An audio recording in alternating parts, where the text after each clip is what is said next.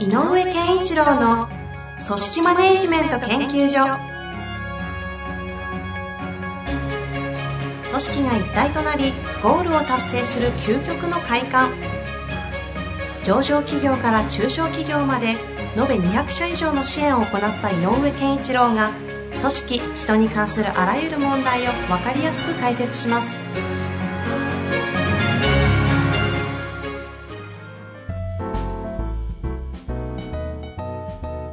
こんにちは遠藤和樹です。井上健一郎の組織マネジメント研究所。井上先生本日もよろしくお願いいたします。よろしくお願いします。さあ今日はですね、えー井上先生、はい。最近これよくなんか聞かれるんだよね という話があるのでそうなんですよね。持ち込み企画ということではい。あのたいと、漠然としたあれなんだけども、はいまあいろんな会社さんとかいろんな社長さん経営者の方とお話をしている。はい。まあ逆に言えば経営者じゃなくて幹部の方なんかともね話していて、とにかくえっ、と必ずと言って出てくるのがえっ、とうちの管理職がマネジメント能力がないんですと。うんうん、でマネジメントできないんですよっていう話がすごく多い。そお話をしていて。うん、ででなかなかバクッとした。バクッとしてる。で現象はいろいろ違うと思うんだけど、うんうんうん。だからなんかマネジメントできないんですよねっていうなんかこうね相談がから始まることはすごく増えていて、ほうほう。うん、なんかなんだろうなと思うぐらいに多いんですよね。その悩みの本質というか、種類もありそうですし種類もあるよね。よくわからないですが。だけど、だから、えっ、と、えっ、と、なんていうのかな。え、じゃあ何が困ったことが起こるんですか？とか、まあそういうことを聞いていくわけだけど、うんうん。実際何に困ってますか？って、あのマネジメントできないことで何が困ってますか？ってうと、えやっぱりね、人が育たないとかね、部下あが。で、う大きく言うと部下がなんか育たないんだよねとか、部下がなんか気持ちよく仕事してないんだよとか。ー、うんうん。で、なんかいい動きになってないっていうのもあるんだけど、うん。なんかその前半の二つの方が多いかな。人が育たなない気持ちよく仕事してしていない。したが。うん。みたいな感じが多いので、ほうほう。聞いていくと、この辺に集約していくんです。あの、集約っていうか、もちろん、えっと、えっと、例えば業務管理がうまくないとかっていうのも出てくるんだけど、うん、なんかその前半の方が多いかな。うん。だから、こう、上司としての意識が、部下に対しての意識が低いと。うんうん。要するに上司として部下に対して何をしなきゃいけないかがよく分かってないんじゃないかみたいな。あうん。あ。そういった方々は分かってるんですか？えっ、と、分かってる人もいるだろうし、分かってない人もいるだろうね。それは、あ、すいません、そういう質問された方申し訳ないけど、いや、あの、そういうことはあると思います。うん。で、それぞれに言うマネージメント論みたいなのがあるけど共通してるのは、やっぱり部下を上手にコントロールし、かつ部下に、えーやる気を起こさせてるか、ば部下が前向きで、えーいい仕事をしようと努力してるかとかね、うんなんかその雰囲気がいいか悪いか。で、なんかドヨンとしてるとか、えっ、と、あ、一番強いのはあれだな。えっと、部下からのクレームが来るみたいなのもあるね。自分にね、上司、その方の直属の上司を超超ええて、俺に来ると。来るああ。ああ。あ あ、な、なんとか課長がどうこうっていうのが部長に行くみたいな。いやーあーあるでしょ面談とかね、飲んだ席とかでポロッと出そうな話ですね。うん。で、うん。例えば大会社でも起こるわけよね。その、例えば管理職研修なんていうプログラムは、ちゃんとしてる大会社でも、それは起こる。大会社なんてもうそんなんだらけじゃないですか。逆にそんなんだらけじゃないですか。あでもね、大会社は上司変わるからね。定期的に。はい。そうですね。だから、あのーね、あの、官僚の世界と同じようなところあって、ええ現場がちゃんとしてれば大丈夫みたいな感覚があるから。そうですね。うん、なので、えっと、現場はよりしっかりしちゃうっていうのかな。だから部下育成っていうよりもなんかこう、統率力かな。なんかそんなのをかける感じがするんじゃないかな。うん大学生、うん。中小企業だとやっぱりこう、機能の部分もちょっと十分に発揮できてないんじゃないかとか、なんでそんなことで困、えー問題が起きるんだとか、なんかそんなような感じがあるかな。うんなるほど、なるほど。うんまあそういった感じで、こ皆さんもやっとした相談。もやっとした相談からスタートすることが多いですね。で、一言、管理能力とかないんだよね、うん、みたいな話が。管理能力はない。マネジメント力がないみたいなのが来ると。そう。だから、その時には、えっ、ー、と、どういうマネジメントがされるといいのかっていうことは、まず、えっ、ー、と、確認しなきゃいけないので、どう、どうありたいんですか？まあい、いわゆるね、現状と理想のギャップがどこにあるのかっていうのがあるので、うん、えっと、いや、マネジメントってのはこうあるべきですよって一概に言ったってダメなので、うんうん、その会社の求めているマネジメント像って何なのかっていうのをやりますと。うんうん、ただ、えっと、必ず、えっと、いろんなことはある。例えばその、行動の、えー、作らせ方が鈍いんですとか、えー、良くないんですとかっていう、えっ、ー、と、極めてその、業務管理スキルみたいな、えところの部分と、えー、もう一歩、やっぱりこう、部下のか気持ち、人心掌握がうまくできないみたいな、あの、対人の問題っていうのも結構あるので、うん、で、僕の場合、あで、対人の問題が起こしてることが実は多いなと思うんです。実は。その、管理スキルというよりも、なんか、対人に対するなんていうのかな、えー、アクションであったり考え、ものの言い方だったりとか、いろんな部分で何かがずれてるから起こり始める。うん、で、これをもうちょっと紐解くと、うんえっ、ー、とね、あの、管理者の、えっ、ー、と、いわゆるこう、管理者の人格面と論理的思考面っていうのがあって、うん、この両面のどちらかが、やっぱり欠如すると起こるっていうのはね。うん人格面と論理的。論理的。論理面っていうのはやっぱり思考力なんだけど、やっぱり管理職は思考面がすごく重要なんで、えっ、ー、と、ある意味では管理的思考っていうのは、さっき言ったね、えっ、ー、と、課題形成をするっていうことができなきゃいけないので、はい。で、で、論理的思考はすごく素晴らしく、えー、いいことも言うし、正論を言うんだけど、うんうん、人格面で、えっ、ー、と、惹かれちゃってると。ああ。いう場合と、人格面では悪くないんだけど、どうも、まあ、ぶっちゃけた話として出てくるんだ、超頭悪いんだよ、みたいな感じで言われる場合と。まあ、よく言う、言ってることは正しいんだけど、あいつに言われるという、受け取れないっていう感じか、か、いい人なんだけど、何言ってかよくわかんないんだよ、みたいなやつ、ね、その感じ。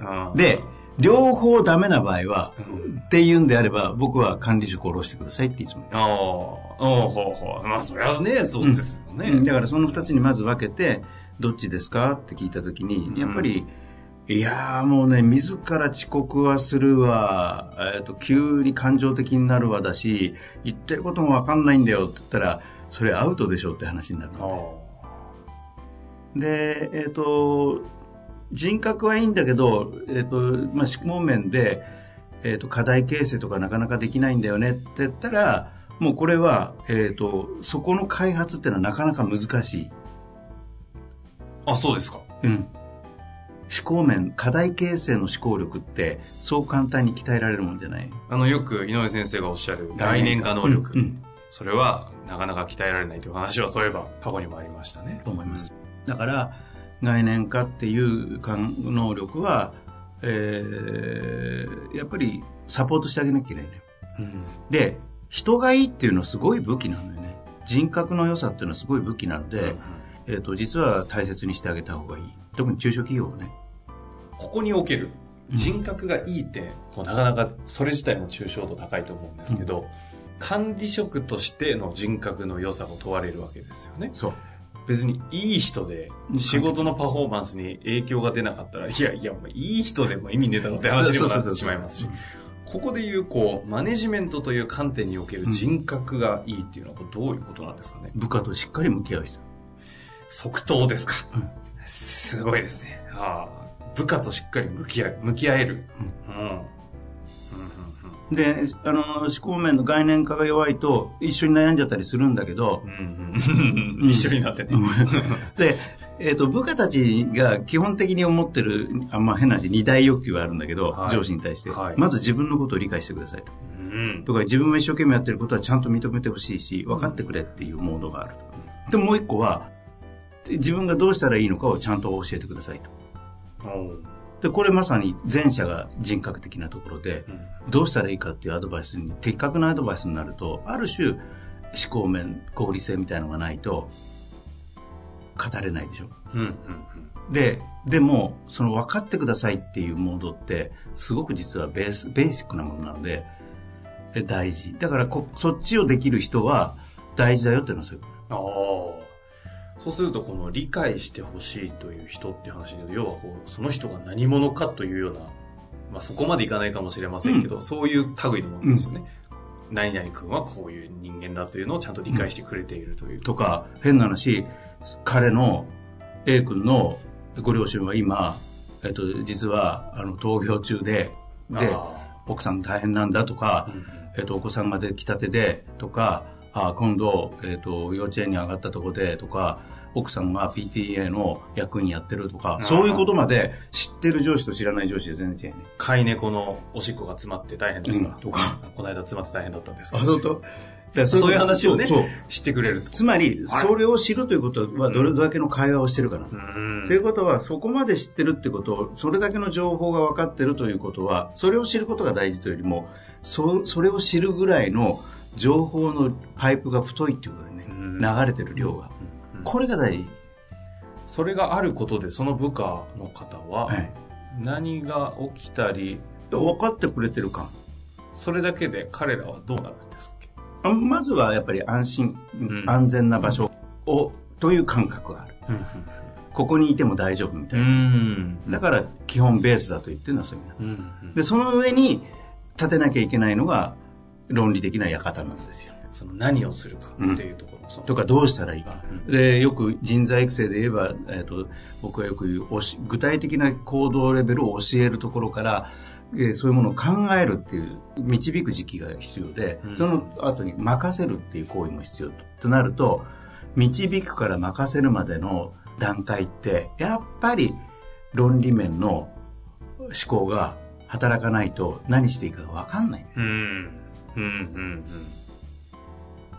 うんこの導くも任せるも、うん、ここにおいて必要なのは、その大前提となる安心の場を使う、作る、上で理解するということの上の、この思考力と言われる、どうすべきかっていうところの要素は、導くも任せるも必要なわけです。うん、ここはなかなかあれなんですね。安心の場は作れるか、その上は作れないっていう方もやっぱ出ちゃうっていうのはしょうがない。導くって大変だからね。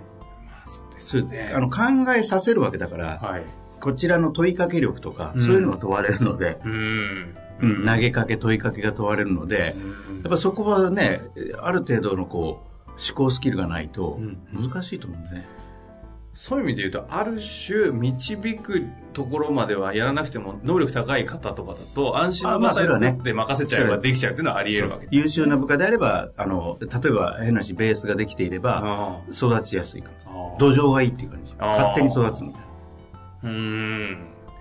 苗木とかしなくても勝手に育ってくれるみたいな。あの、肥料はあげなくてもいい。なるほど、なるほど。うんなうん、っていうのがベースなのね。うん、なんで、えっ、ー、と、マネジメント力がないんですよっていう時に、思考面で、えー、で補わなきゃいけないんだな、この問題はっていう時は、周りにそういう人がいないかを探すようにしてます。うん、で、いなければ上からサポートするしかない。逆に言うと、それがないからマネジメント力がないって言わないでくださいってああ、そういうことですね、うん、それは与えてあげましょう。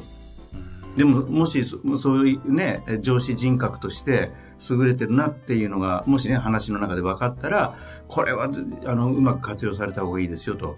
現場ってそういうメンタリティがすごく大事だから。うんこれあの、まだまだ聞きたいところではあるんですが、その最後に一つだけ、はい、このマネジメント力を判断する上で思考力と人格面という二つの要素で判断を一旦大きく言うとされていると。で、思考力の方は、なかなかこう鍛えるのが大変なところもあると。人格面に関してはこれ鍛える術があるんですか？これはあの逆に言うと、えっ、ー、と、その、その上司とさらに上との関係。その上司の上司。つまり、えーと、小さな会社であれば社長さんかもしれない、うん、そことの間で人格磨いてあげるしかないんだよね。上が鍛えて鍛えるというよりも上が教えてあげる。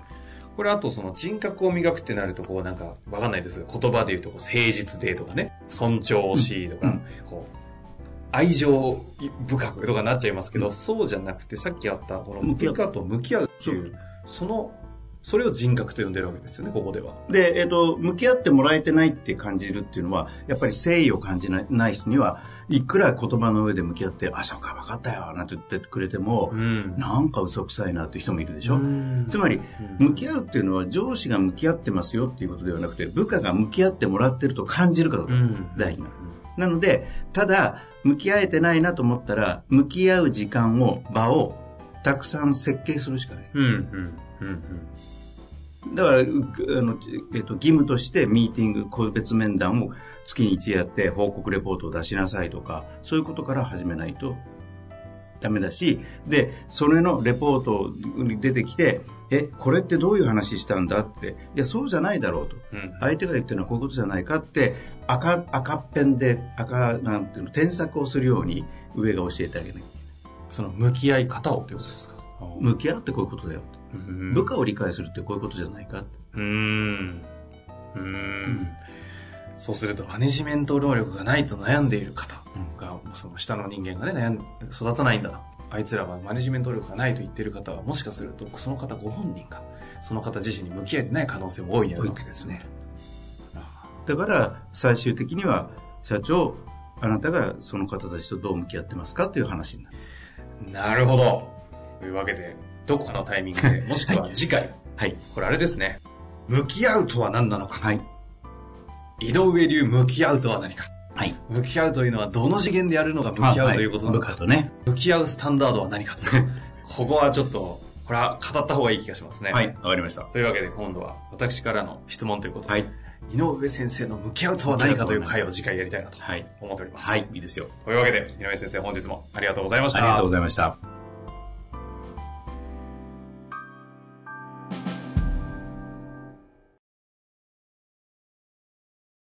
本日の番組はいかがでしたか？番組では井上健一郎への質問を受け付けております。ウェブ検索で人事明快と入力し、検索結果に出てくるオフィシャルウェブサイトにアクセス。その中のポッドキャストのバナーから質問フォームにご入力ください。また、オフィシャルウェブサイトでは無料メルマガや無料動画も配信中です。ぜひ遊びに来てくださいね。